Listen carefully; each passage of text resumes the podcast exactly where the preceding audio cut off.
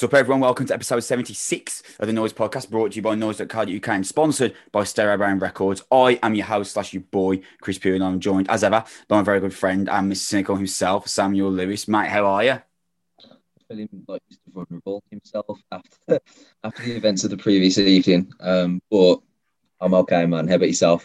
Man, I'm good, man. I, am so much better than the last time we did we did one of these. Like, if you remember, remember how sunburnt I was, and like, yeah, yeah, you, were you said to me like you said to like, dude, I can like see pink around your face because of the um the lighting where by my window here, like I look really pale. But even last last time we did one of these, I was so burnt that you could see like pink around my forehead, man. I was like, I'm so glad it's I'm so glad it's calmed down in terms of the weather, mate. That was a vile week. That was. Yeah, really, really tough, man. I mean, I Oh, I mean, you said said you over complain almost don't you? sound like ungrateful, but yeah, I, I, I love I love I love warm weather. I, I love when I can go out in t-shirt and shorts. But man, if stop it at twenty seven degrees at ten o'clock at night, just just end it right there. That there's a line, and that is way beyond at that point. Do you know what, man? Like I think it maybe a week before, or maybe two weeks before, it was sports day, and I, I got really into it with the kids and stuff, and I was like running about and that, and it was it was it was only like 21 degrees, but mate, I was roasting. I went I went to this other staff it's members. over an egg and spoon race. yeah, mate. I went to the staff members. I was like, I, I, I cannot believe how hot I am right now because I, obviously I had, the, I had my suit on and I was like running around getting involved in that. And I thought this is the hottest I've ever been. This is by a mile, and that was at 20. that was at 21 degrees. That was mate, last week was then absolutely just insane, man. I couldn't believe the, the temperature. It's like, and I, I saw on the news that like we might be hitting 40 degrees uh, on a regularity in British summers in the coming future because of climate change and stuff. Mate, imagine four, a regularity of 40 degrees in the summer. Mate, we have we have we have no social structure. We have no social structures in place to deal with that kind of heat. No, no, no we're not the society at all to deal to deal with that. Like just not. It's just not going to be feasible. Mate, have you seen how in Qatar they kind of synthesize rain? You're gonna have to explain that to me. Mate, they mean? get. I saw like I saw like um, a video like explaining it on Facebook.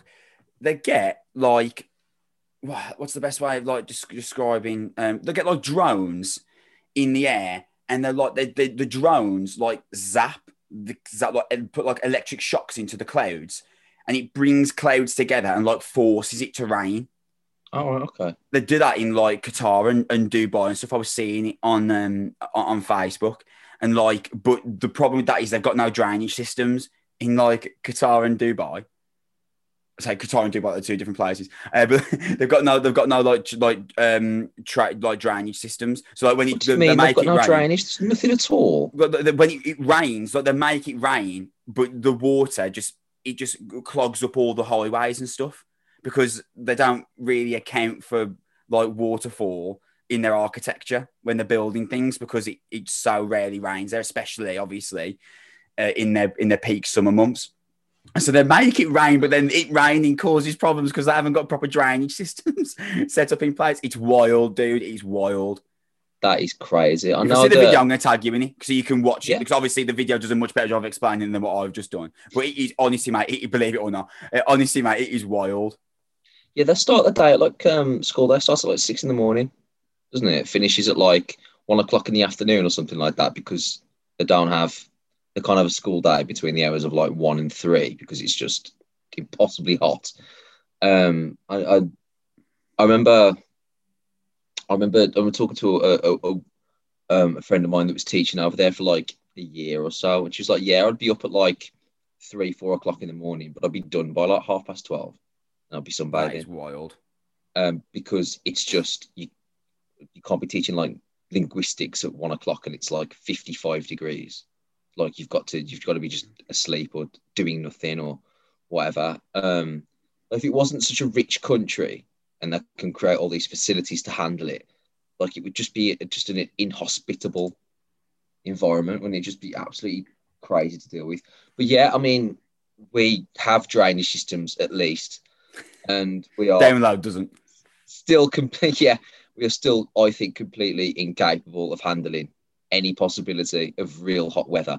Like in the same way that snow appears to just stop everything that is mm. that ever takes place for like three days and then you see like places like America, like Chicago, that has like a foot of snowfall every winter without fail, and they have like a minus twenty five wind chill. People just go to work. It's just Get no on with it, issue. Yeah. Um, oh man, I'm I'm not I'm not too optimistic about that potential future. Is this the most off kilter conversation we've ever had on the podcast? This is the furthest away from what we normally talk about that we've ever done, I think. It's up there, but I Yeah. we've done this before. We do this and we'll, we'll, we'll do it again. I've got no doubt. Uh, we are a fortnightly rock and metal podcast sponsored by Starbound Records. We're available on YouTube, Spotify, Apple Podcasts, wherever you listen slash watch podcasts. We will be there. Uh, please subscribe whichever channel you are using to watch us on. That's the best way to support us. Follow us on Twitter at Noise Podcast. Both me and Sam run that account. We are approaching 666 followers on Twitter. That'll be a moment for us. Um, on this week's show, there's one piece of news that I'd like to discuss with Sam and reviews are going to come from Lingua Ignota's new record, Sinner Get Ready, and the new Lorna Shore EP, And I Return to Nothingness. Plus, this week's Chris Meets is with Dude Trips bassist slash vocalist Jamie Mathers. Uh, the Dude Trips are a band that I've liked for several years, man. Really, really cool emo rock band. That are, they're playing uh, the Powerfest in Cardiff, obviously sponsored by Noise. They're a really great band, and, catching up with Jamie for the first time, actually speaking to him and trying to like get like an idea of Fraser Browery, where the band came from, the ideas behind some of the music, the feelings that they're trying to get across at certain points of songwriting. Really, really cool stuff, man. So make sure you stick around at the end of the show for that. Sam, there is an awful, awful piece of news uh, to open the show with. Uh, former Slipknot drummer Joey Jordison passed away at the age of 46 this week. Oh, dude, I mean, so obviously you as the musician will speak about Joey Jordison's quality in much finer detail and depth than I would ever be able to. But I guess for me, the best way for me to describe how I feel about Joey Jordison is that I think for me and many others probably Slipknot were the first, were the first really heavy band that I ever loved. Like really heavy. Like obviously Metallica are heavy metal, Megadeth heavy metal, Slayer heavy metal, but Slipknot are like a different beast of heavy metal. They're they're probably the closest thing to extreme metal that is massive.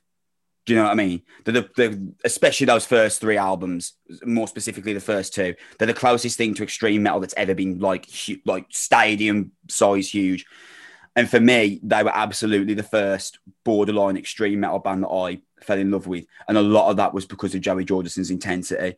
And I remember vividly the first time I ever heard Slipknot's debut, and the second sick kicks in with those drums, and they pick up the pace shout from Clown, and it all just comes to a head, and there's this explosion of sound and rhythm and fury. And Joey Jordison was an absolute vital cog in that. And I've seen videos of him performing live, and someone put up a video on YouTube, or someone discovered the video on YouTube where they played the London Astoria in 99 and Joey Jordison standing on his drum stool, like just staring out at the crowd while the scratches before sit come in. And he's like, he's tilting his head to the side, stretching his arms out in the crowd. Like, so not one of the band have played a note yet, but the crowd are like unglued. They're just, it's the atmosphere looks absolutely like unbelievable. And I, I think that Joey Jordison's legacy in terms of metal drumming will live forever. I, I, think that he, he really is one of the staples of 21st century musicianship. And he was a massive, massive part of why Slipknot became the biggest metal band of the 21st century. It's a, it's a tremendous, tremendous loss that it really, really knocked me about. It really, really bothered me, especially the age of 46. I mean, come on, man. Jeez. For yourself, dude, I mean, you were literally learning to play drums in your teens, which means that during that point, Slipknot you know, Iowa and Volume 3 Subliminal Verses was still kind of fresh in people's memory. Obviously, Iowa came out in like 2001, so you, you, you, you were learning to play the drums when you were eight. But I'm guessing, dude, once you hit 13, 14, 15, Joey Jordison and then Lars Ulrich were like your, two, and then Dave Lombardo, like your three absolute heroes that you would have done anything to emulate. Yeah, yeah, literally. I bought um I bought black Ahead drumsticks to be like Joey. I I bought Pearl gear because he used Pearl gear. I practiced uh, 30 second drum note fills because that's that that was what he was brilliant at. I, I bought a double kick pedal to be able to play like eyeless. Um, he he was a hero, not just for me, but for an entire generation of, of metal fans. He was, this is such a rare thing for a drummer as well. He was a musician that stood out to people that weren't musicians.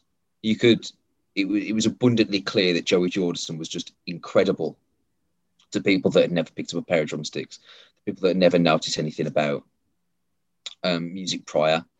Uh, Slipknot are a unique percussive band. The drums are a central figure to their sound, and they happen to have for for probably a five year period the best drummer on the planet for alternative music. Um, 99 to 2004, Joey Jordison is just untouchable as, as, a, as a drummer for, for, for metal. And he didn't just um, he didn't just perfect what it meant to be um, to be a metal drummer. He redefined what we thought could have been possible in, inside the confines of a metal song. There, there are things that Joey Jordison did in the last few years that I, I, have never, ever, ever heard anybody come anywhere near to. This the the not, not the obvious the obvious stuff, you know, the double, the double kick work and, and the tom fills and all that sort of stuff. But you listen to the listen to the hi hats on Disasterpiece, listen to the snare rolls on Eyeless, um, listen to um, listen to the slow building drums and Skin Ticket on Iowa, listen to the Blister Exists, uh, just from start the Pulse of the Maggots. Um, listen, listen. Obviously, duality, duality is the obvious one. You think of the baseball bat and, and, and all the percussive elements, but in between that is, is Joey Jordison's incredible, incredible little drum fills and intricate little stylings in between. Listen to the opening on Welcome with the little cymbal shots in between the in, in between the drum fills.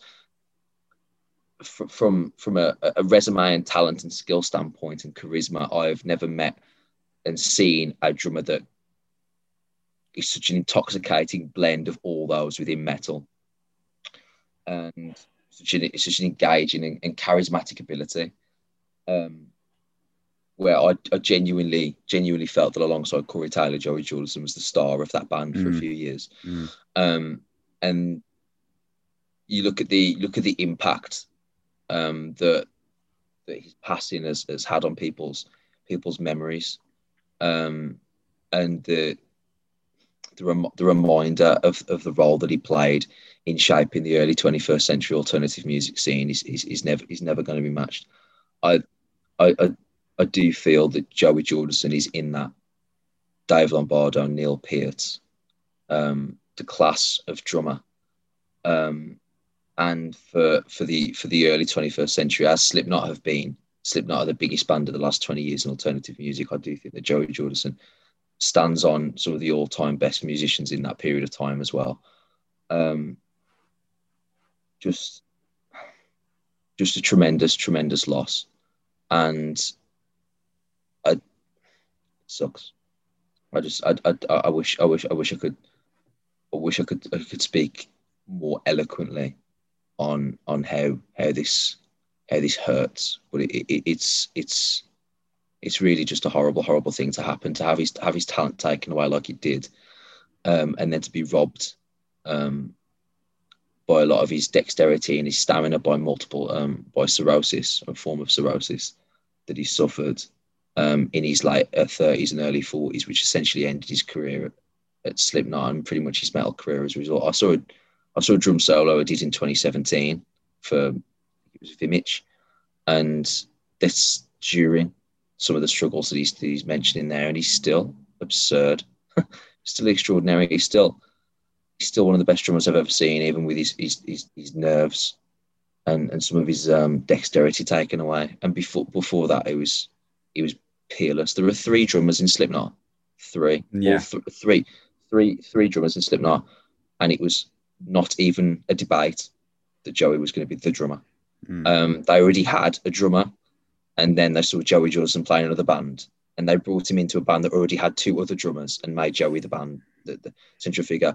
Also, Joey wrote riffs for Slipknot and helped construct some of the songwriting, had a massive role in them moving forward. This is not just a guy who plays really, really fast. This is one of the the beating hearts of the one of the most important bands we have ever had, and certainly the most important metal band of the last 20 years, and just a dramatically tragic loss. Did you catch Slipknot live when Joey was with them? I didn't. Yeah, I saw I saw them in um, 2008 I thought Hope Is Gone tour where Joey came out with a Jesus crown and all that sort of stuff. Did he Special do band. the? Did he do the um, revolving drum setup? He didn't do. Unfortunately, not. No, that was they they they they stopped doing that on that tour. Unfortunately, See, um, and that's an, that's an, the reason why I was I was going to discuss that. That traversed the mainstream. People knew who Joey Jordison was, even just for that. People know he does. People knew what he knew him for that. That he would like play the drums upside down, and there would be and it, like not just like for a little bit. Like there, there's like clips of him doing it for like two or three minutes, just revolve, just Yeah. like with the stage just revolving around him absolutely absolutely insane he it's it's really really hard to actually put words to the to what he is given to alternative music or, or what he gave to alternative music and man it, just an absolute figurehead for for metal in the 21st century and you know we were in a nightclub um on last night and duality was on and you mentioned duality just and i said to you it's the metal anthem of the 21st century. And you're like, yeah, this it, like, it absolutely is. And I was like, look, even no like everyone, look, everyone knows the words to this song. And a great part, you just mentioned, a great part of duality is the rhythm section. And that is brought by Joey. It's just, man, how do you how do you define this loss? You can't. It's such a such a massive shame. I mean, if he died at 86, it would be a shame. 46, dude. horrible, horrible. I mean, his legacy, his legacy will live on. There are millions, I would hasten at least hundreds of thousands of kids that have picked up drumsticks because of him. Yeah. That learning to play because of him and trying to base their style off him and and and that music that music's eternal. Music's eternal, and that's that's the gift that he that's the gift that he's given us. Um, but yeah, it's heartbreaking. Can we move on to album review, Sam? Uh, let us start with Lingua Ignota's Sinner Get Ready. It's out on August 6th, 6th via Sargent House. It's the follow up to 2019's Caligula. For those who aren't aware, uh, Lingua Ignota's real name is Christine Hayter. She's a classically trained multi instrumentalist. Caligula, it remains today the heaviest album I've ever heard. There's no breakdowns or insane blast beats, but it's this unbelievably haunting, stressful letter to Christine's former abuser. And the way she delivers certain songs and their subject matter, it is it is it's difficult to sit through. I've never actually finished the album in one sitting. It is too much. It's you know, I listen I listen to Caligula and it, it genuinely affects my mood. It's a horrible, horrible album to listen to. However, it is a, an incredibly, incredibly important and moving piece of music, and and sometimes that's like kind of an exclamation point behind what great art does. Great art makes you feel something, does it not? And Caligula absolutely is an is an album that kind of evokes emotion from whoever listens to it. It's a a very, very troubling, difficult uh, sit through. That is, I, I, I'm never going to attempt to listen to that album in full again. I just know because I, I can't do it. Just, it gets me too miserable. Um, and you, you come out of that album like really kind of hating yourself.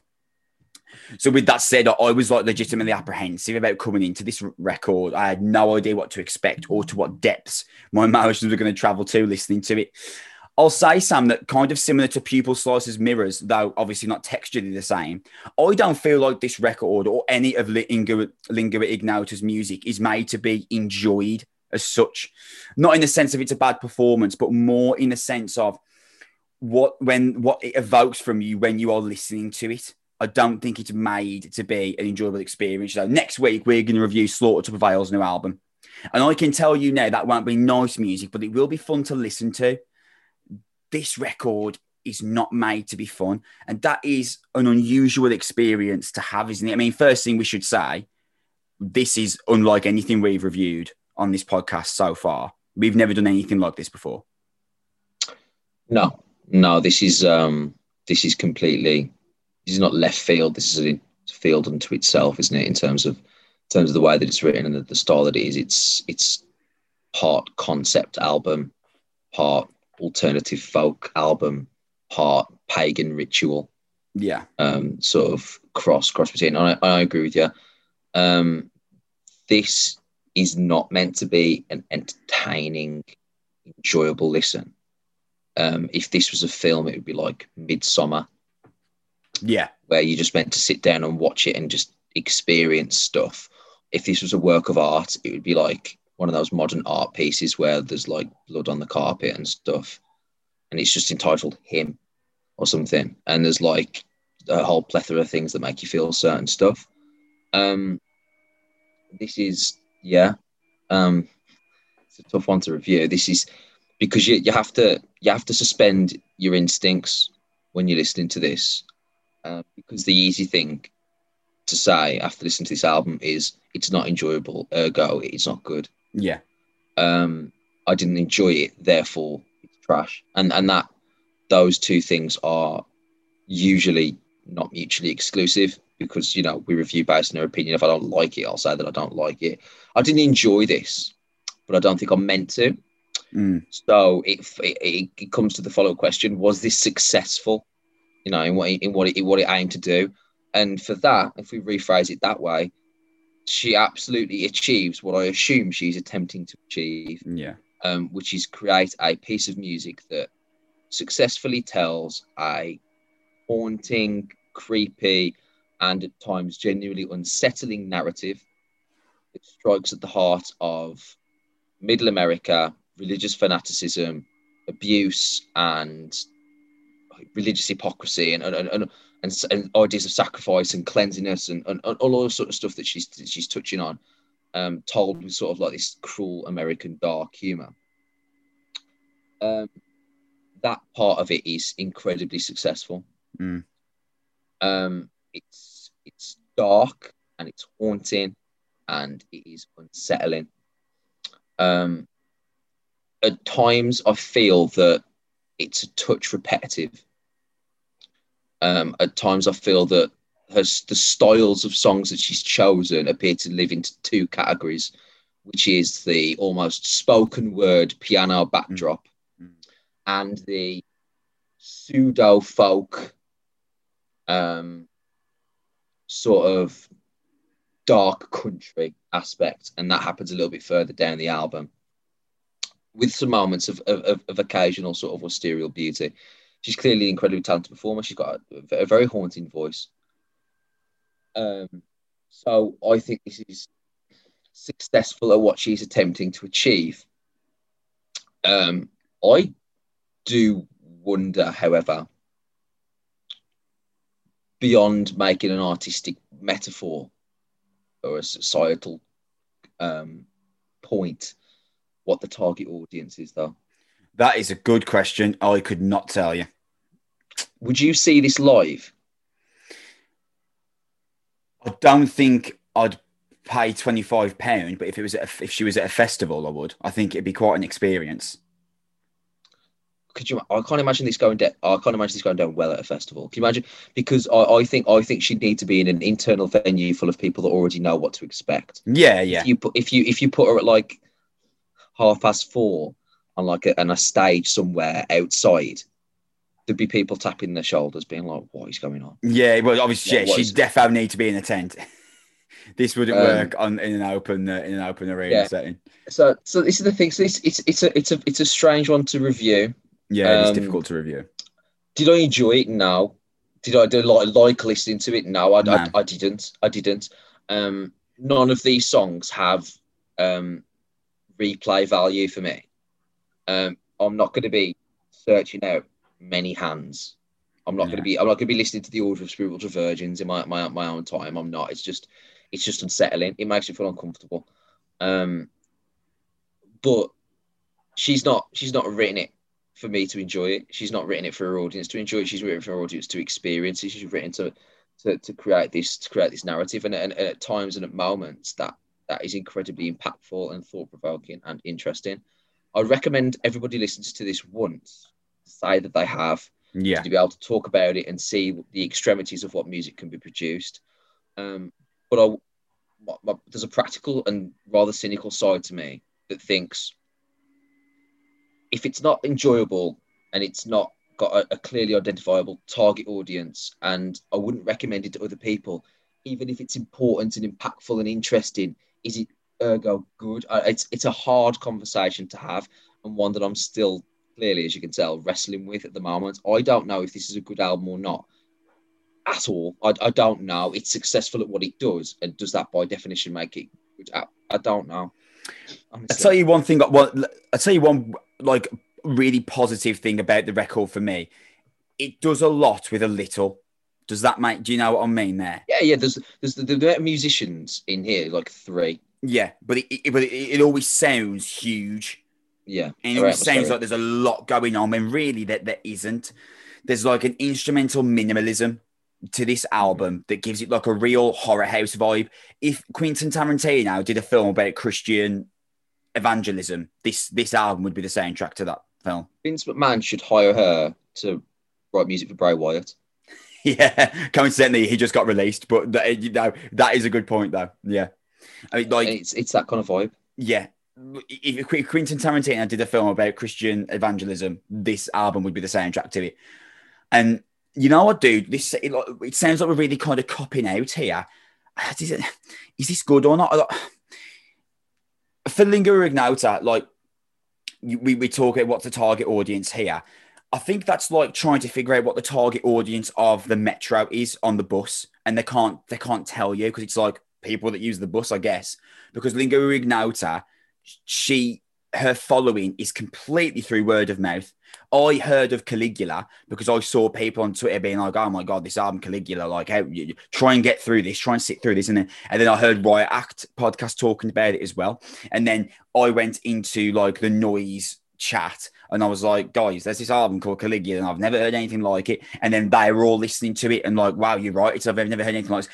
Literally, like her entire not entire fan base, but a large portion of her following is, is through word of mouth. So it's really hard so to say. It, so is the music is the music and songs written for shock value then?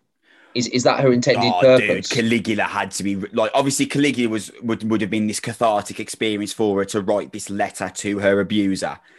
Um, good lord, it's not not it's not cathartic to listen to. I tell you that, but like like for for her when she was writing Caligula, it had to be with the idea of shock value in mind. Like, surely when you listen to some of the songs on Caligula, this less so. This, I, I think we, I, we, should make that point. This doesn't sound anything like not not. It's not completely separated from Caligula, but it doesn't even approach Caligula's extremity. This album doesn't, and but but eh, but there are still moments on it that make me feel really really uncomfortable. And you know, I who bend the tall grass where yeah. out of nowhere she starts like uh, in with the lyric, take hold of my gentle axe and split him open. And she starts like really screaming it like out of nowhere, yeah. but not screaming it the same way like a metalcore vocalist would scream, like a really dark, nasty, like frightening scream. And I'm listening to her like this is terrifying.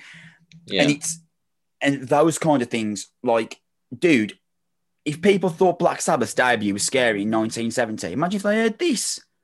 They would be sleeping. if they had this in 1970, people would not be sleeping. I, I wrote to my notes this is meant to be enjoyed but survived.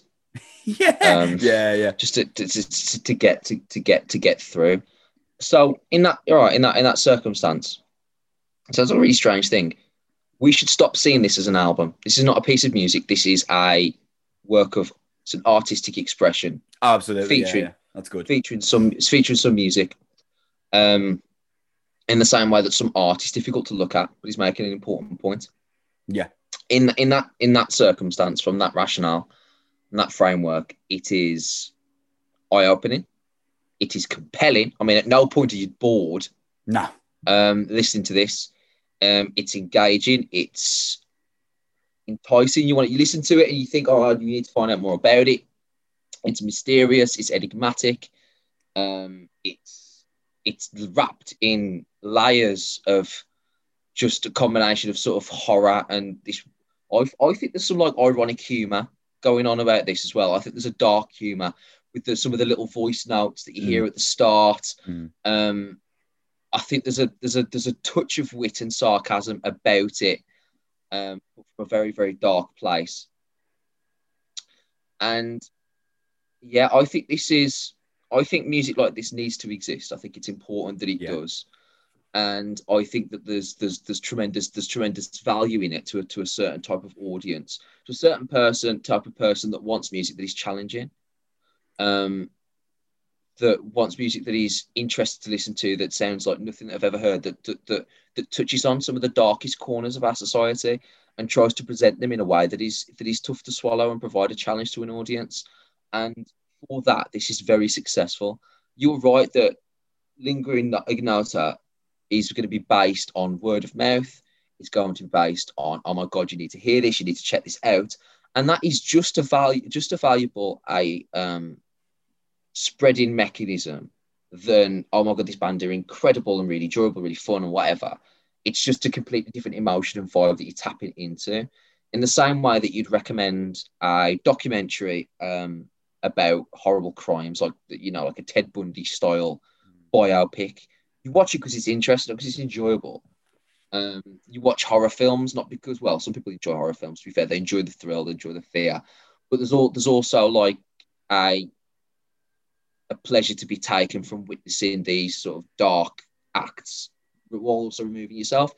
And if you listen to music and you want to feel that way, and you enjoy the thrill of being exposed to strange settings and sounds and sensations without actually having to fully immerse yourself into them in the way that the, the performers themselves have, then this is this is this is really important for that.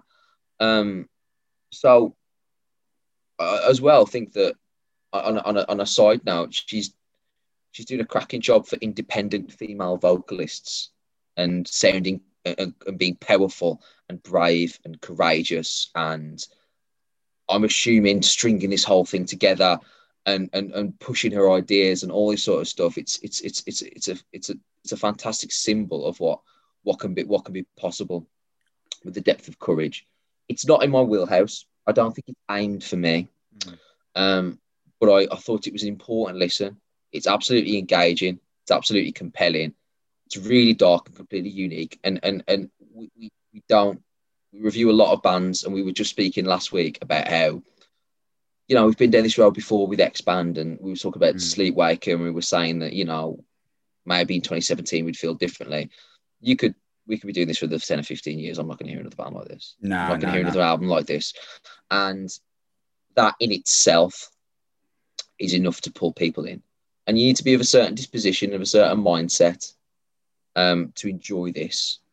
Um, but it is just a valuable piece of piece of art and artistic expression as any other. I mean, metal is metal. Alternative music is designed to be controversial.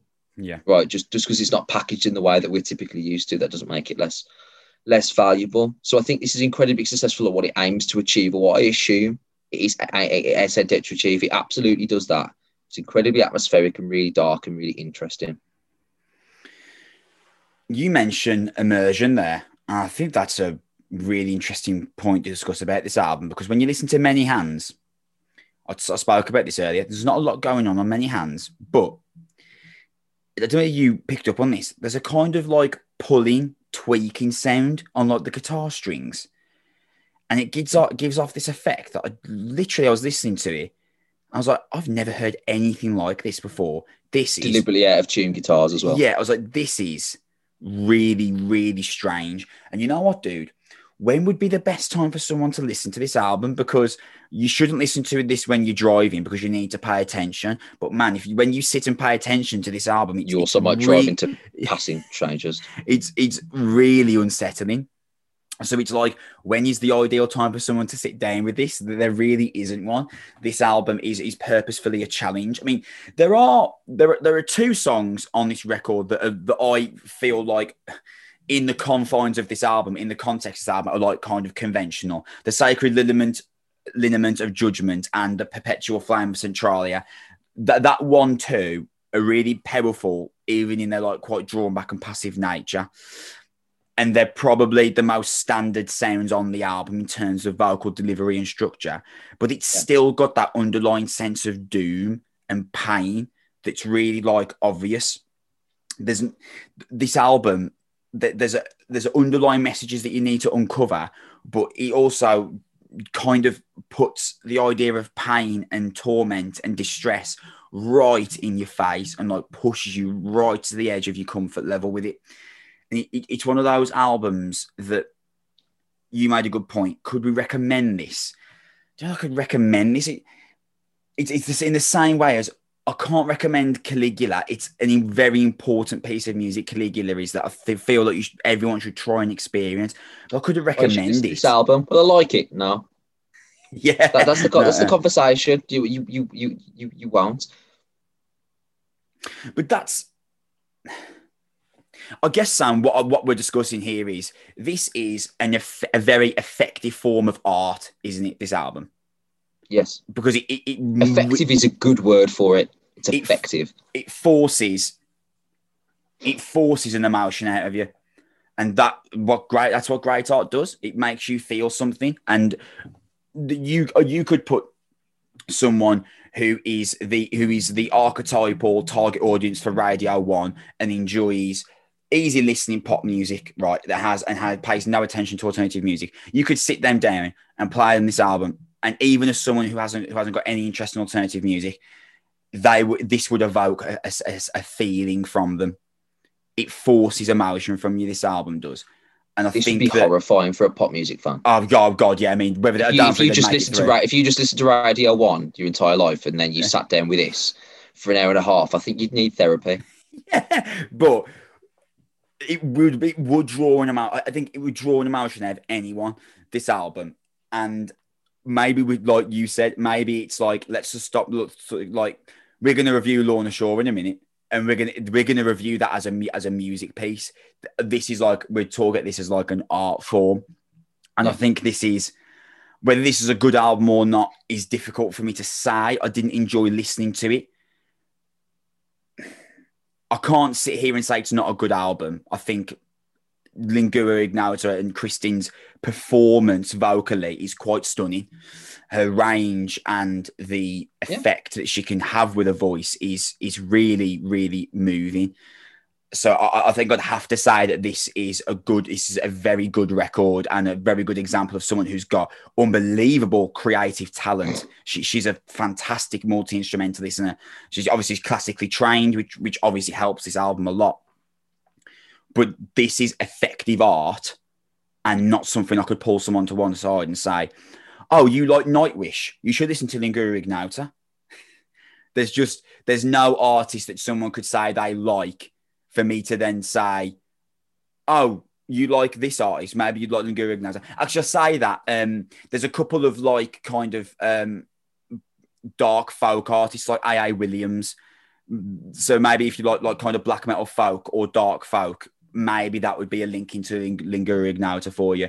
But for the most part, there's not many bands or artists that someone could mention to me that I'd then pull them aside and say, "Hey, if you like them, check this out."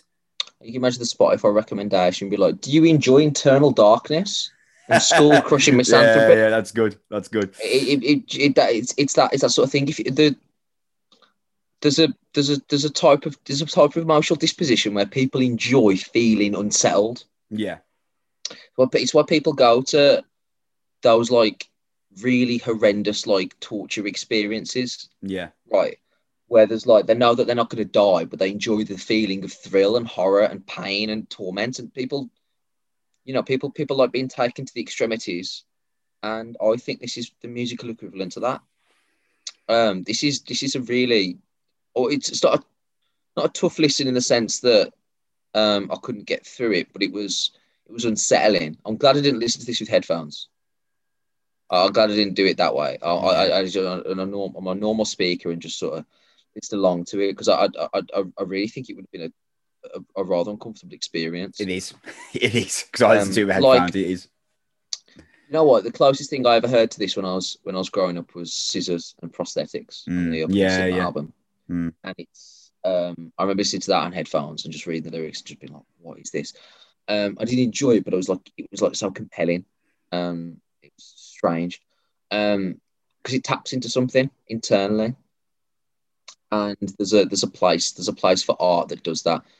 Um, I'm glad that we don't give ratings anymore because I wouldn't even know how to start with Oh this. God, where would we have become? Um, I'd, I'd. I'd have to genuinely like I don't know, like I'd have to just have it unrated, like because it's not. How do you rank it against anything else? It's one of one. You know what I mean? Like you have to rank it against other lingua ignota albums. Um, so that's that's an interesting question. Then I'll, I'll put it to you. Caligula is obviously more difficult to get through. Is this better than Caligula at the thing that they are both attempting to do? Oh man. Um, I realise even that's a tough question. I no, no, I'd say that I, I'd put Caligula over this album, not in the sense that this album. Oh, it's, it's difficult. Like I'd put about I'd put Caligula above this because Caligula is it is like the unmovable force. Um, it's it's the unstoppable force meets the immovable object. Like Caligula is. It, it's this beast of emotional torment. The, the the message that it gets across, and Kristin Hayter's ability to discuss in detail her experiences with her abuser. It's more Um, personal retelling rather than this like separate concept that she's attributing herself onto. Yeah, and but like the way that she delivers it, it is just horrible. Horrible. It's horrendous. It- It's I've never ever experienced anything like it before in my life. I, I'd probably be saying this. I wouldn't not in terms of it being horrible or horrendous. Had it not have been for Caligula, I would probably be saying to you, I've never heard an album like this ever. The only reason why this isn't like a, a huge surprise for me is because I'd I'd heard Caligula. The reason why I put this album for us into review is because I thought, right, well, Caligula was this really like upfront, in your face, insane album that that was artistically unlike anything I'd heard. I'd love to know where she's gone from here. And this is a more drawn back, haunting affair, and it's nowhere near as in your face but it's still very confrontational, especially emotionally. I would put Caligula over this purely because you think this draws an emotion from you. Dude, listen to Caligula. You, it's, I can't describe it. It's horrifying. it's It's gone dark outside. I'll have to wait till at least tomorrow morning. Yeah, wait till tomorrow morning, chuck Caligula on. It, although the time of day doesn't really matter, dude. It's horrible. It's a really, really difficult album, but very like it's artistically incredible. Like how it's been delivered and how she's thought of it and how she's Catch, catch me weeping on a bike ride tomorrow. or just like st- stood sat in the middle of the road listening to it. Um, or like the way that she's kind of the way that she has taken her torment and put music to it, which artists do a lot, of course. It's like a cathartic exorcism for them, but for her, she speaks about real specifics. There's no, there's, there's no, there's no metaphor in it. She talks specifically about her experience during the abuse, how how her body felt during certain periods of the abuse happening to her. It's. Horrendous.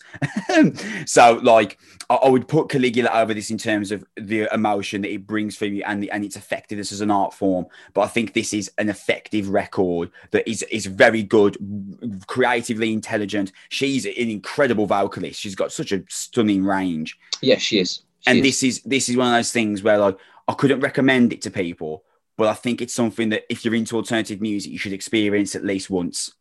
It's like riding the Pepsi Max. You know what I mean? You should experience it at least once in your life, whether you like whether you're scared scared of heights or not. Just experience it once. I would comp- I would compare it more to like the Imperial War Museum.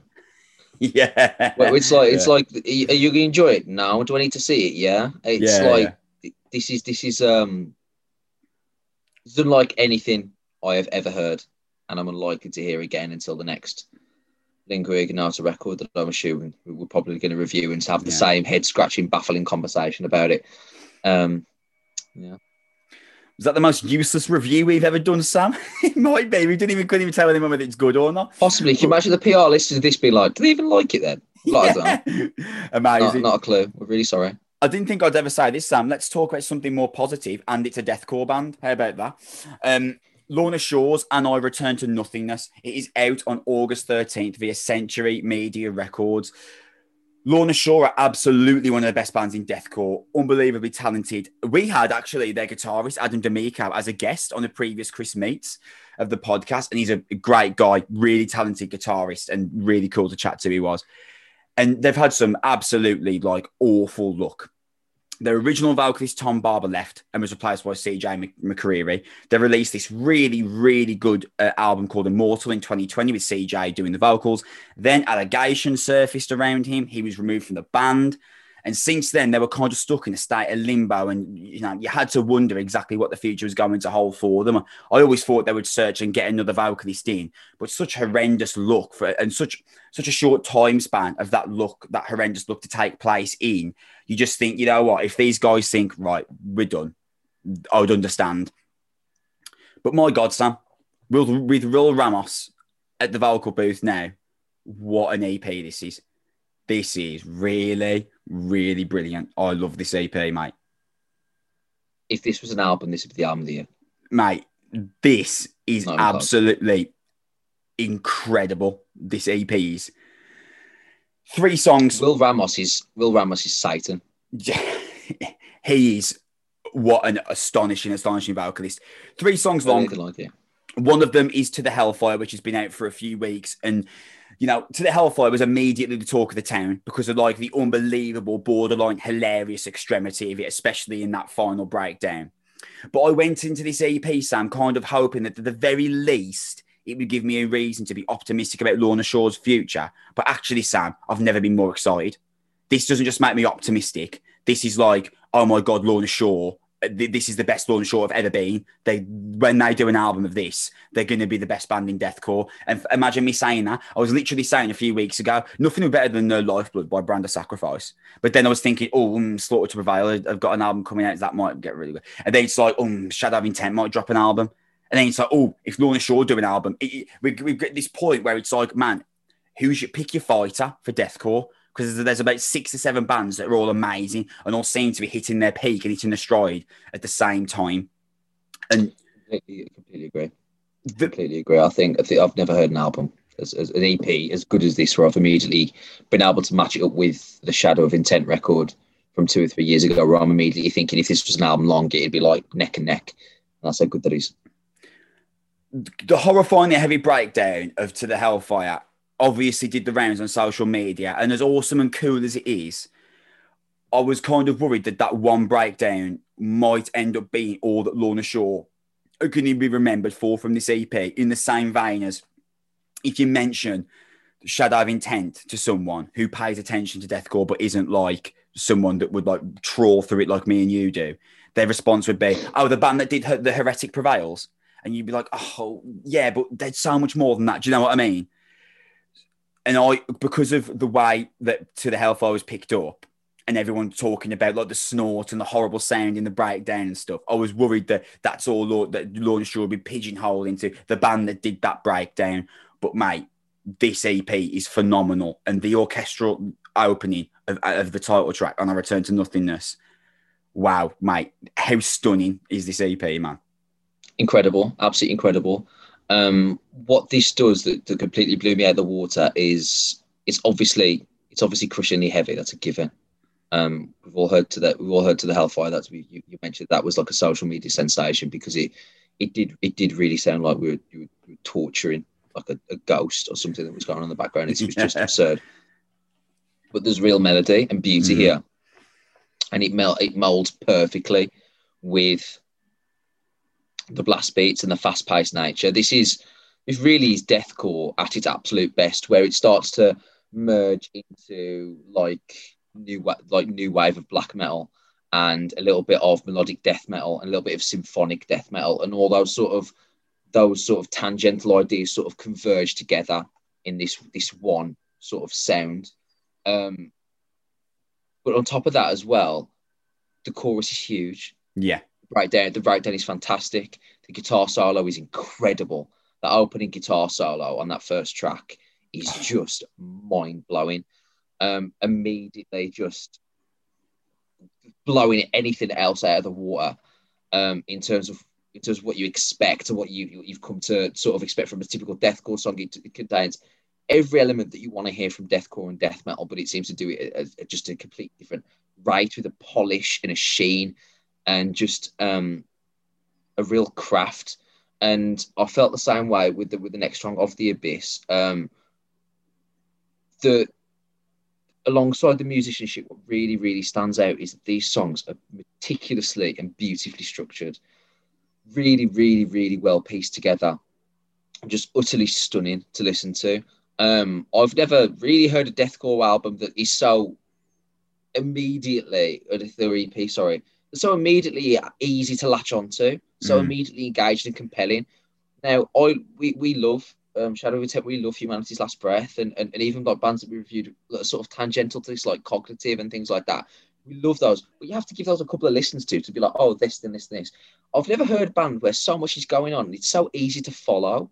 Mm. Like a there's point. a really there's a really clear blueprint, but not in like a formulaic kind of way, but like I don't know how to describe it. it it's it's it's it's like easy to follow chaos. Like it's it's it's it's it's really really well well ordered and structured and really really really well written, um, from from from start to finish, to the point where obviously the the the, the vocalist is is insane. Will Ramos is is is is one of the best vocalists for this type of music I have ever heard. Mm. But he doesn't carry this album. He's just one cog in a terrific, terrific cohesive unit because the guitar work is sensational. The atmospherics are amazing. The drums are obviously a given. It's a deathcore drummer. I mean, he's, he's a machine essentially. Austin Archey, Uh, yeah, he's brilliant. The, the, the, you know, there's we, we keep saying the ceiling just keeps getting raised and raised and raised in terms of what what is capable, what is what is what is acceptable, and what is required for this type of music. Now is just the, the ceiling is just higher than it has ever been. Um, it's just it's utterly stunning. But what what really makes it stand out for me is every deathcore band on the planet can write a breakdown. Can you write a song? And Yeah. and and and and, you, and, usually and usually I get all right, here's the breakdown, the bit that we, we really like, and here's some other stuff that fills time before it starts and after it finishes. Um, and it's just sort of I'm just waiting around for the for the main riff, and we've we've said this a few times, you know, where where like um, we're like we kind of just feel like we're just just getting back to the to the breakdown, and that's once that's happened, it's like we're kind of just um, repeating repeating ourselves. It gets a little bit mundane these are well written songs of which breakdowns and deathcore growls and mosh calls are parts of, rather than me feeling that it's like the sole thing Mm. the whole song is geared around and everything else is just killing time. And I think that that's really going to separate Lorna Shore because, like I say, I always talk about Shadow of Intent as the bar for me because I never really was a massive symphonic death metal fan at all. And I adore that album and I really love that band now. And because of the way that it's packaged, produced, and written, it's it's immediately engaging and compelling and is, is good enough to pull in different types of metal fans such as myself, and I get the same vibe here. Lorna Shore are a band that you could show someone who does not like death metal or deathcore usually, and I feel that they they can they can ice a metal fan in. I think if you if you're a massive fan of a, a, colle- a collection of metalcore bands, if you're a big Alpha Wolf guy or Knocked Loose, and you're like hardcore, or you're like Employed to Serve, I think I could show you Lorna Shore. I Yeah. do. And Mm. there's elements that you'd enjoy that also would be you know, entry level stuff into elements that you'd enjoy of other things as well. And I think that would open up for you. And those bands are so important for the scene. Um, obviously, it's a it's a it's a three track EP, so it, that that has to be contextualized. Um, but if this if there was if they if they could produce an album of like where eight out of ten of the songs are in the in the neighborhood of how good these three are, we are absolutely talking about an album of the year contender and one of the best albums of the last few years. That's how good Definitely. these three tracks are. It's astonishing. mate. The way that the the orchestra of the title track is used as like a melodic hook is genius because it's pushed against the raging deathcore that's that's behind it. So it's it's really like you said, it's really easy to follow. It's got this real hook and cleanliness to it, even though it's this horrifying, scratching deathcore rager. Will Ramos immediately makes his presence felt on the EP, like and the, uh, the on the title track. And the way the synths and orchestra act as like a backbone makes the sound massive. Like I think this is the best produced death deathcore effort I've heard in for mate years. Prob- It's definitely up there with Melancholy by Shadow Intent in terms of production. The way this has been produced, mate, it sounds absolutely huge. pretty well produced as well. I'll, I'll give a shout out to Isaiah and Humanity's Last. Yeah, as- uh, yeah, Sure. Asila's Lost is really well produced. Austin Archey's kick drum, it sounds amazing. like uh, it's unbelievable. Like the moments where it slows down and he does like a kick drum or a slam on his snare, it sounds massive. Like it is literally gonna. It sounds like well, I thought my headphones are gonna blow up. It sounds that loud and tight. You were talking about of the abyss, mate. I love a gospel choir in deathcore. I do. Yeah. love a but the thing choir. is, when it's done, when it's done well and doesn't Yeah. feel cheesy, It's And- so and that- effective when thing. used right. Yeah. Absolutely. And the same with the symphonic stuff. Sometimes I hear it and I'm like, oh God, here we go. Um, and, and I don't feel that at all. Like it, it, it added colour to the music and depth and was, was, was not, it's not overused. It's not there for the sake of it. I, honestly, man, this is stunning. Stunning. mate, people are going to lose their minds when they hear this EP. I'm, I'm Yeah. certain they're going to be. To the they- this- Hellfire, I think is the third best song on this EP. I, oh my god, I was literally going to say that. Like, I was worried that to the Hellfire, kind of, that it was Lorna Shore throwing the most extreme thing out there to try and get attention on them, and the rest of the EP wouldn't be up to scratch. Uh, To the Hellfire is the third best song on the EP. The title track is the mo- one of the most stunning deathcore songs I've ever heard. It is absolutely incredible. And To the Hellfire is a great, great song. And the final, the closing breakdown is literally an extremity level that I've never experienced. But it's the third best song on here.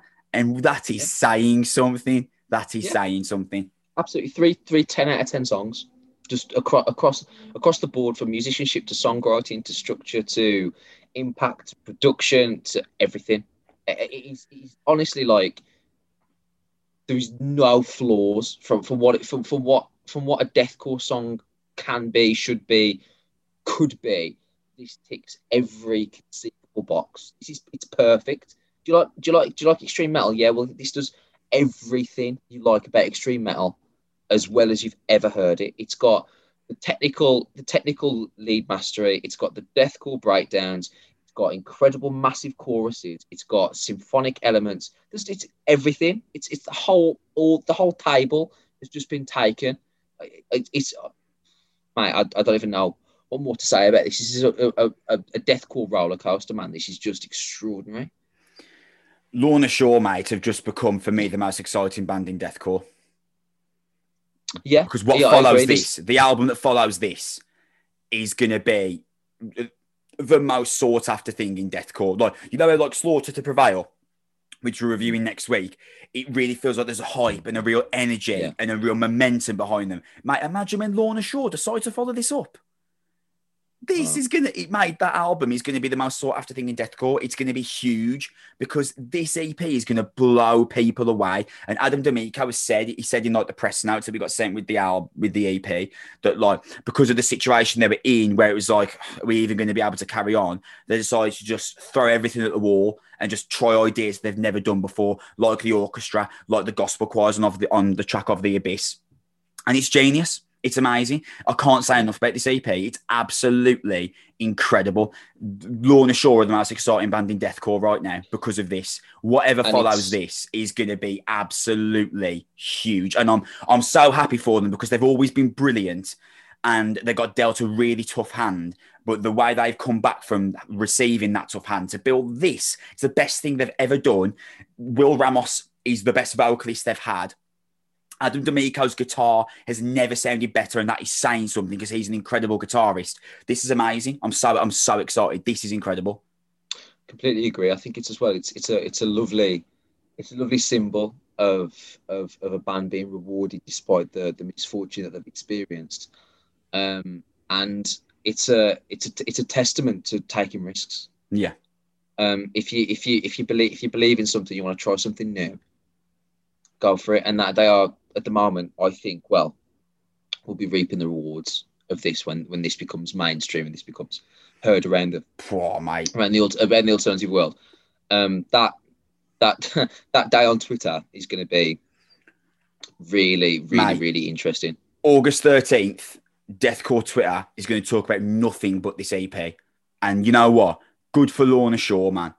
Good for Lorna Absolutely. Shaw. They so deserve this. Amazing. What an EP, what an exciting, amazing band. That is where we're going to leave off. Um, episode 76 of the Noise Podcast before my interview with Jamie Mathers comes in. We are going to be back next week. We are going to be reviewing the new Slaughter to Prevail album, Kostolom. So, Sam, as excited as we have just been listening, talking about Lorna Shore, mate, I'm really excited to hear to Kostolom because me and you are big Slaughter to Prevail fans.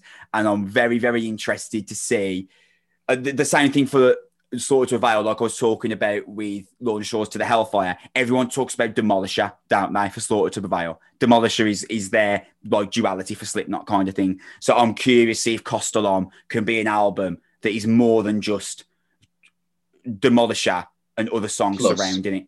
Yeah. So that is going to be next when we'll release. Well, this is going to come out. This episode is going to be out on the third of August. So I am going to release the Slaughter to Prevail review on the 10th of August. So we are going to be back on the 10th of August, our Slaughter to Prevail review. Thank you as always for your listens. Really, really appreciate that. Follow us on Twitter at Noise Podcast. Subscribe or like or follow, depending on which service you are using for your podcast. Thank you very much. My interview with Jamie Mathers from Dude Trips comes up right now. Thank you for listening. We love you and we'll see you in two weeks. Bye. So I'm there joined by Jamie Mathers of Dude Trips, a, a, band that I've listened to for years. Man, I'm so buzzing to finally chat to you, mate. How are you getting on, man? Thank you for coming on. Yeah, thanks for having me. Yeah, I'm buzzing as well. I've been doing all right. Yeah. Mate, it's one of those things like, like I, I tried, I tried to speak to you, um, or one of the band went through Love and Death, came out, but like you guys, yeah. I couldn't get hold of you, and you were so busy around that time. Like you, I couldn't yeah. manage to fit in with like the PR and stuff. So I'm glad to finally get this chance to talk to you. But it's one of those things where like I might only be getting this chance because of the pandemic, right? Because you you can't, you're not as busy as you would have been if yeah, the pandemic hadn't have happened. So it's like catch twenty two thing. Yeah, yeah. Um, I think I actually remember we tried to set up something around there through Love and Death. Yeah. Um, but I think we were it was on the release day or the yeah, day after. Yeah, nightmare, and, mate. To, to be fair, we on, yeah, it was one yeah, of them. We were like, on HMV, and then we played our show later, so it was all a bit hectic. Mate, for me to have even tried to get it around the your EP release was that's stupid of me. That is, why would I even try that? But hey, uh, better late than never, man. Um, yeah, absolutely. To, to start this off, like I've always been quite fascinated in terms of where you guys are from. Um, yeah. Because like I like to think I'm from Wolverhampton, right? So, and I think that Wolverhampton is this kind of small, ignored city, but Wolverhampton's got a population like 250,000 people. Uh, mm-hmm. You're from like Fraserburgh, uh, which is like yeah. 13,000 people. Um, yeah, yeah. Do mm-hmm. you, because I, I feel like Wolverhampton is ignored, but we're like a city with 250, half a, a quarter of a million people in. So, like, yeah. you living in with like 13,000 people in this small little town in the northeast of Scotland, do you feel mm-hmm. like really isolated from any possibility of like real change because you're so far away from everything?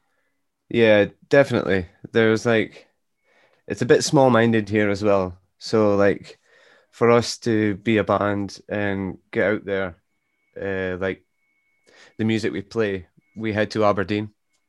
Mm. Is the is the closest place. Um, then it's like Glasgow and whatever. Um, but like recently, well, pre-pandemic, uh, it's been all right. We've been welcomed uh, quite well in Fraserburgh, like just like the, the local boys, you know. Um, but it is been quite difficult, especially to start a band. Hmm. Um, it's difficult here um, because the, the main place you go straight to is Aberdeen and get shows there. I was speaking to uh, Ross from Cold Years um, yeah. when their when their record came out. Now I forgot I forgot where he said they're from in Scotland off the top of my head, but it, it was it was somewhere where like he said basically if you don't like this like if you like, like in Fraserburgh from what I've read up it's like if you don't like shellfish it's gonna be difficult for you here because like you might like that's one of the main like imports and exports right and he was mm saying that like because of that where he was from in Scotland not necessarily like shellfish specifically but there was some like kind of industry that was really popular where he was from in Scotland and so if you're not interested in this people can't understand that you could want to yeah. do anything else like oh you're in a band well would you want to do that you could work with shellfish do, do you know what I mean is, is yeah, it like no, that in Fraserburgh um, it used to be quite a lot like that, but it is changing now. Um, it's either like you go offshore or uh, you're in the fishing industry, really. Um, it used to be more like that. Um, but I think it's more accepting to everything now. Has Brexit played any part in do you think in the idea of possible people expanding their minds and accepting that there's more to life than shellfish or something like that? Has Brexit Um, played any part to your knowledge? Uh, not that I know of. Um, obviously, in the fishing industry and everything, it's it's affected that. Yeah. Um, but I don't think so. Uh, to be honest. We can. I'll, I'll come back to you in a few years and ask you that again and see what, Yeah, see, yeah. What, see how it lies there. Um, in a sense, like, because because you do you feel like the small community feeling was kind of vital to the existence of dude trips though? Like, do you feel like the kind of that disconnect from a real city where you will see things changing quite regularly? Do you feel like that disconnect helped kind of birth the inspiration for the band to come together? Um, yeah, a hundred percent. Yeah, so we just, I don't know uh, how you would say it. Um, yeah, it definitely helped us uh, come together and try and push out of our hometown, I guess. Yeah. Um, but then I don't want to slag off my hometown Oh, of course. Yeah. Yeah. yeah, um, because now we have quite a big following here as well, Yeah. which is always nice. Was it was it one of those things where like you guys came together in a room and it was like oh man like we've, we're in this small town it'd be great if we could break out and that was like the main one or one of the first inspirations to really like try and break out of your hometown again not to criticize your hometown just talking No, about no, the yeah. idea of br- breaking into something bigger than this small town in the northeast of scotland Um, to start with, it all just came down to like there were three of us. Um, we didn't have the drummer at the time when we started. Um, and the, the actual goal was just to play a show um, at the venue called Tunnels in Mm. Aberdeen. Um, because we had been going for so long, for so many years, watching bands, and uh, that was the only really goal we had. Was imagine we got to play in that stage, Mm. so let's try and do it. Um, so I guess it was like break out, do that, and whatever came after, uh, we were happy with. So you've probably had this or will have this in several interviews to come, but living in a small town throughout the last year, have you witnessed a stronger sense of community? Because I, I can honestly say, living here, that I mostly haven't really. I haven't Okay. really seen, uh, apart from we all came together kind of and saved our, our local like metal nightclub. Um, or like a load of us donated, raised like nearly 20 grand for it, which has you know really helped it out. Apart from that, I haven't really noticed any real like sense of community or any kind of improvement to the sense of community or lack thereof that I felt two years ago. How about in Fraser, though? Because it's a smaller town, do you feel like there's been a Yeah. real like uplift of community spirit in the last year? there definitely has been, yeah. Um, uh, with raising money and doing stuff for the town, there's definitely been a lot more of that, especially over the pandemic. Yeah, That's awesome, man. Like, mm-hmm. because I don't know what that's like, really. Do you know what I mean? Mm-hmm. yeah, yeah. I get you. Yeah. it, it- sounds like like a bit of a strange question, but like one of the things that really drew uh, drew me to Dude Trips like when I first started listening to the band is that a lot of the time, like I really understand what you're saying, what you're trying to get across. Um, and sometimes I- I've even experienced what you discuss myself. So for you guys, when you get to the writing process, does it have to feel real to you? Like, do you feel like you could ever write about a concept, or for you, does it have to be something that you felt or have experienced to, be worthwhile putting down? Um, definitely agree with. Uh, we have to experience. It has to be like a real life story that we write about, or else we can't put hundred percent into it. If you know Yeah. what I mean. Yeah. Um, yeah, we've always been like that, and I think we always will, as well. Um, it would be very difficult to write like a concept idea. I think it was you that I saw say this. Uh, you were in an interview talking about uh, 91, and that was a song that lyrically you'd had in your head for a while, but you hadn't like put a song to it. And then, you know, you get sent a couple of riffs and you're like, oh, I think this would finally work. Um, Mhm. when you get, wh- when we talk about you're the reason I ain't leaving, I'm assuming that both leaving and gentle were both experienced more recently, and we'll discuss the lyrical content of those songs later. But was 1964 a similar process to 91, where someone's had that song in the head for a while, or was it like a more spontaneous decision to add to the EP once you knew you were going to write something new?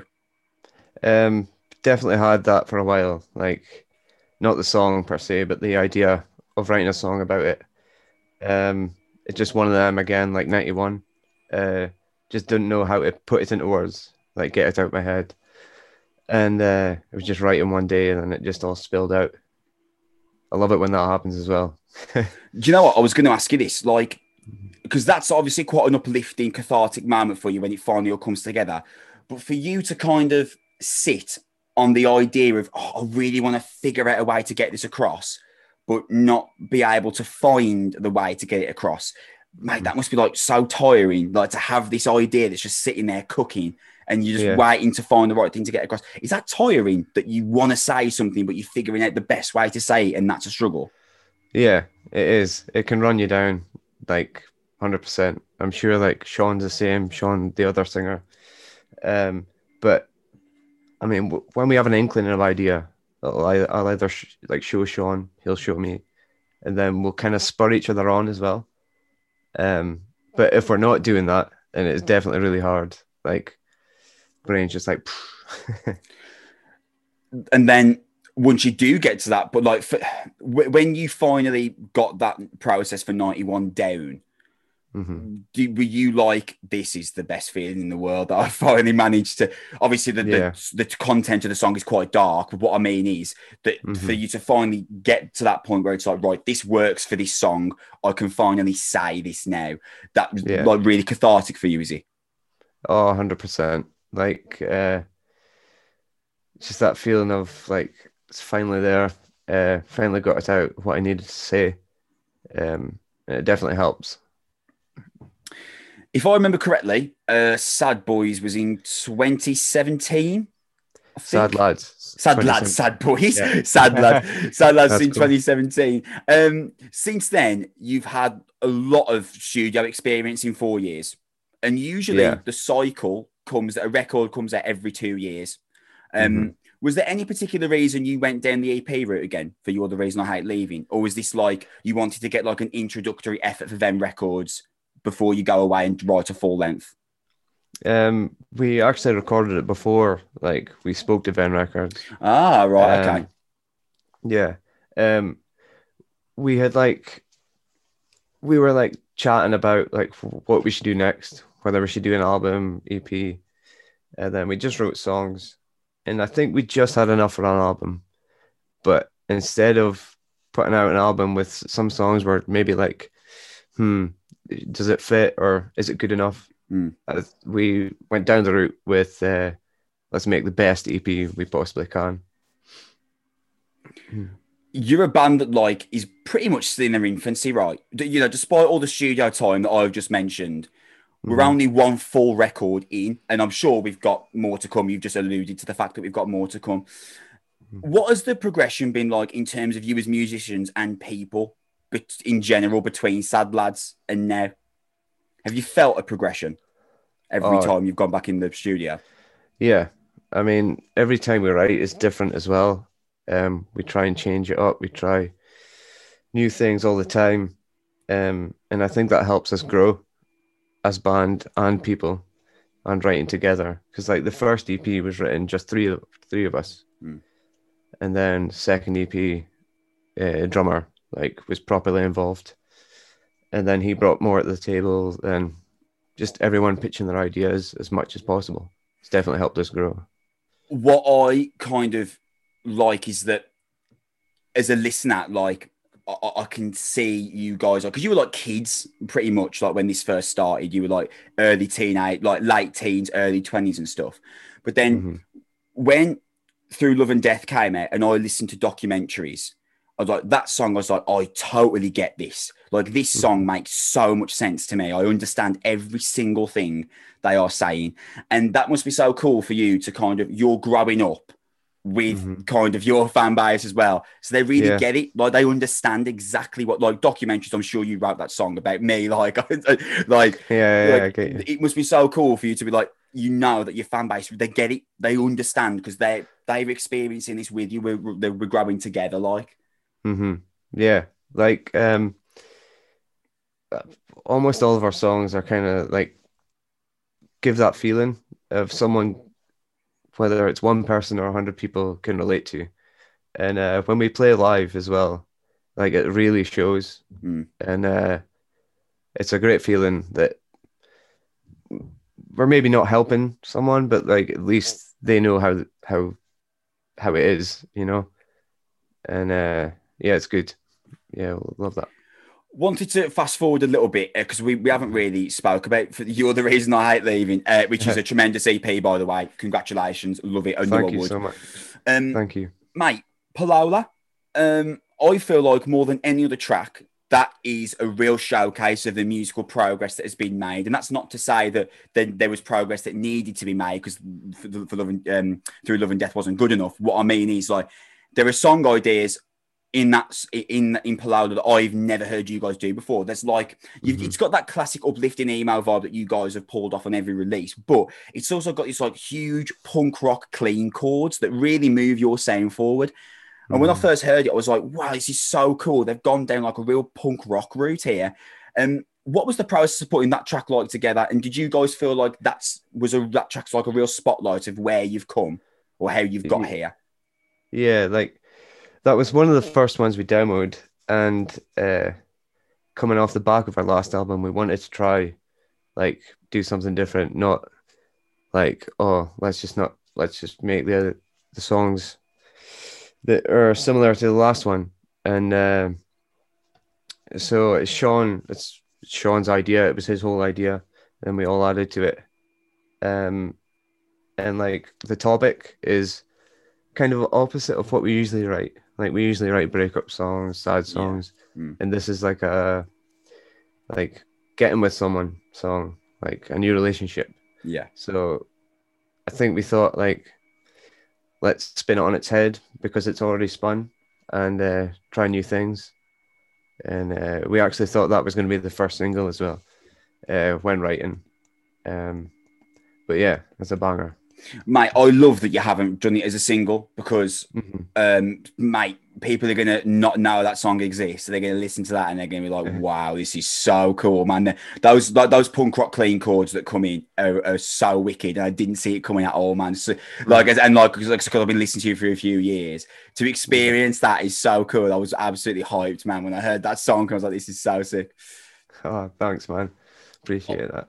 I mentioned earlier that I wanted to come back to uh, Leaving and Gentle, uh, the two songs that kind of bookend You're the Reason I Hate Leaving.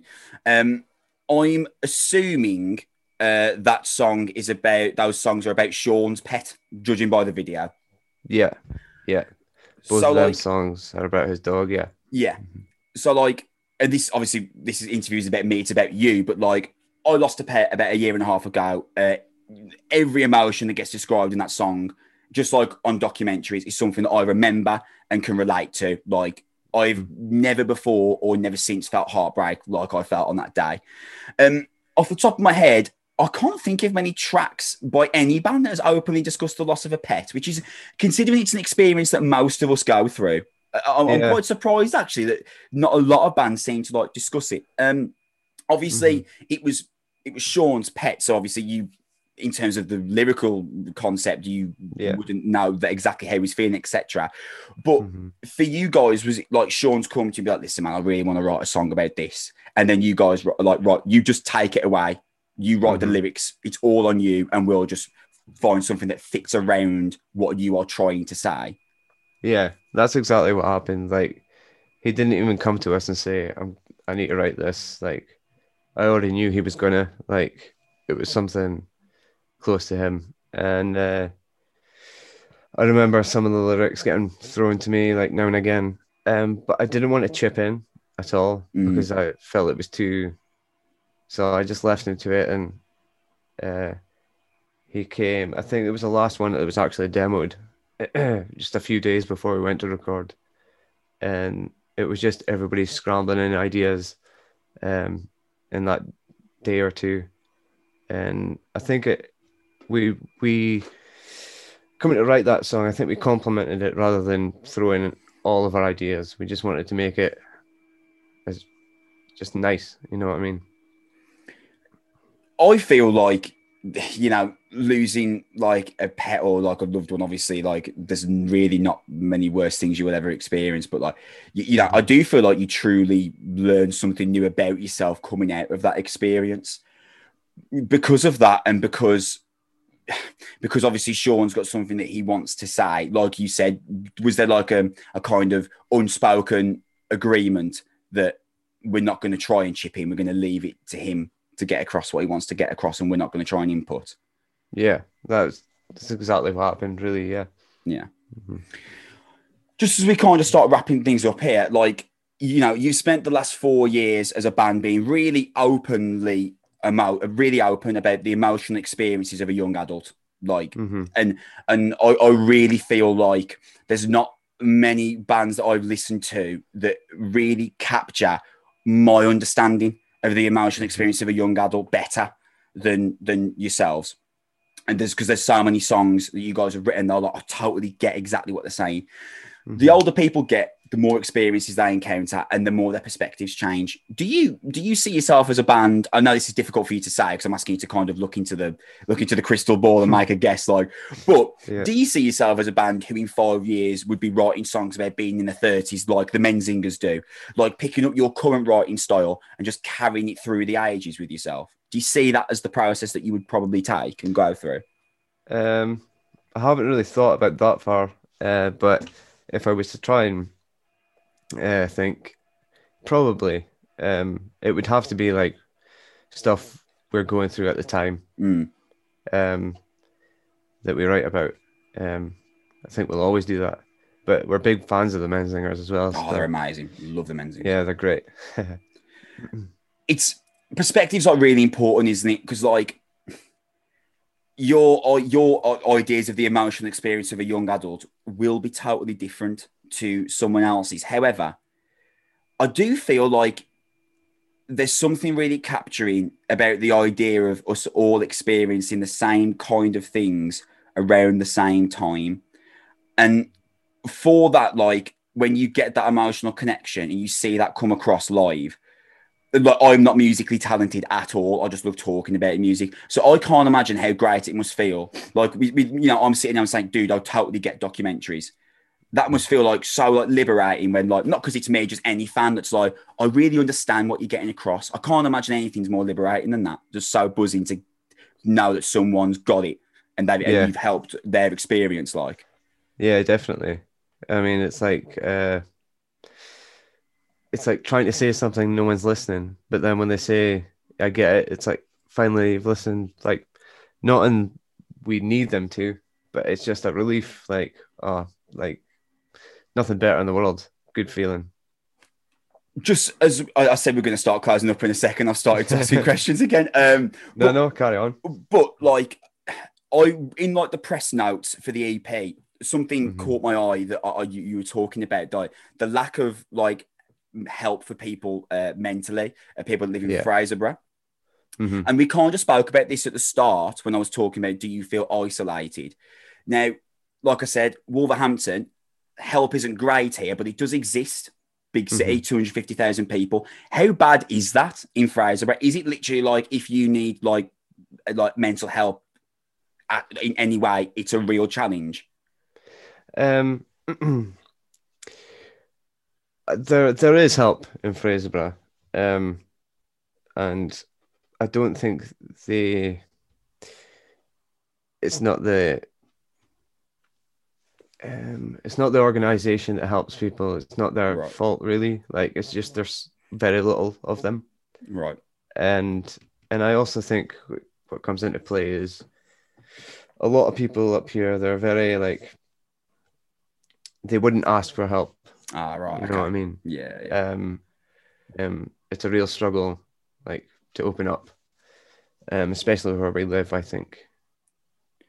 So is it more of so it's like a fifty percent problem with resources and a 50% yeah. problem of not enough people are speaking up for them yeah. for the, those in charge to know that they need more resources is it yeah. like 50 50 those scales balance perfectly yeah yeah that, that's that's what i would say mm-hmm. Well, that's something that like we would hope would change with the times, right? Because I, I, don't know about mm-hmm. you. Uh, I'm I'm 28. dude. Like ten years ago, I don't remember anyone talking about mental health. No, me either. It was like- crazy. dude like when i was in school it was not a it was obviously i knew what depression was but it was Mhm. not a conversation we didn't i didn't even know what it was like it was really like it's a new conversation is it so we would hope Yeah. our children's children mhm. would would have a much better setup because we've kind of been the generation that kind of pushed that through. It's the same thing, like, I guess, like in terms of the early 1900s, there was no like housing. like, so that Yeah. generation had to go through there being no housing for us to Mhm. be able to enjoy housing, kind of thing. And I, I Yeah. would hope that our children's children would have it better. But Yeah. dude, by the same it, people have got to speak up. Yeah. from- in Fraserburgh for that to change. Mhm.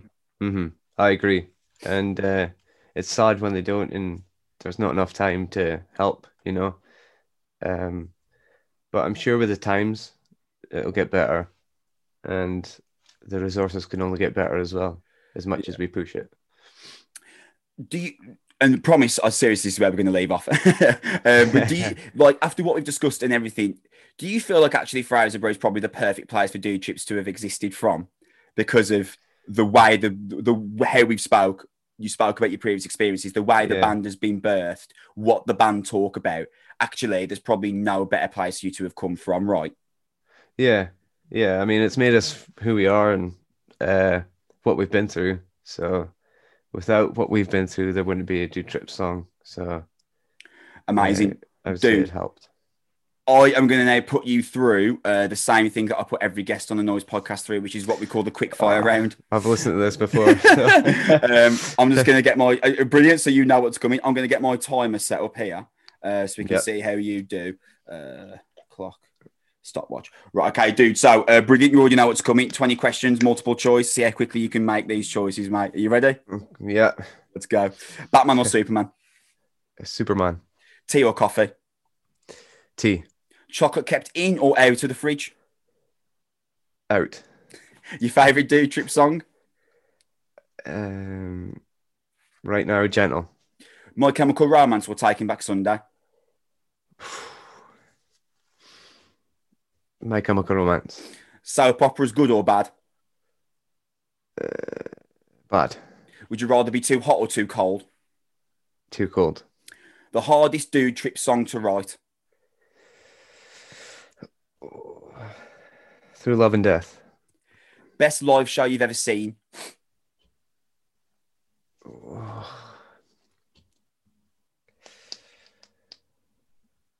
Green Day, T in the Park, Oh, I love that. That's a good. That sounds like a wicked one. Uh, best live show you've ever played? Um, Through Love and Death release show. I'll go with that. The band member that's most fun to be around in the studio? You can say yourself if you'd like. Uh, um, Mitch, our drummer. Uh, your favorite band? Uh, series, Marvel or DC? Marvel, Love it. Uh, Panic at the Disco or Fall Out Boy? Fall Out Boy, Jeans or shorts? Jeans. Your favorite album of all time?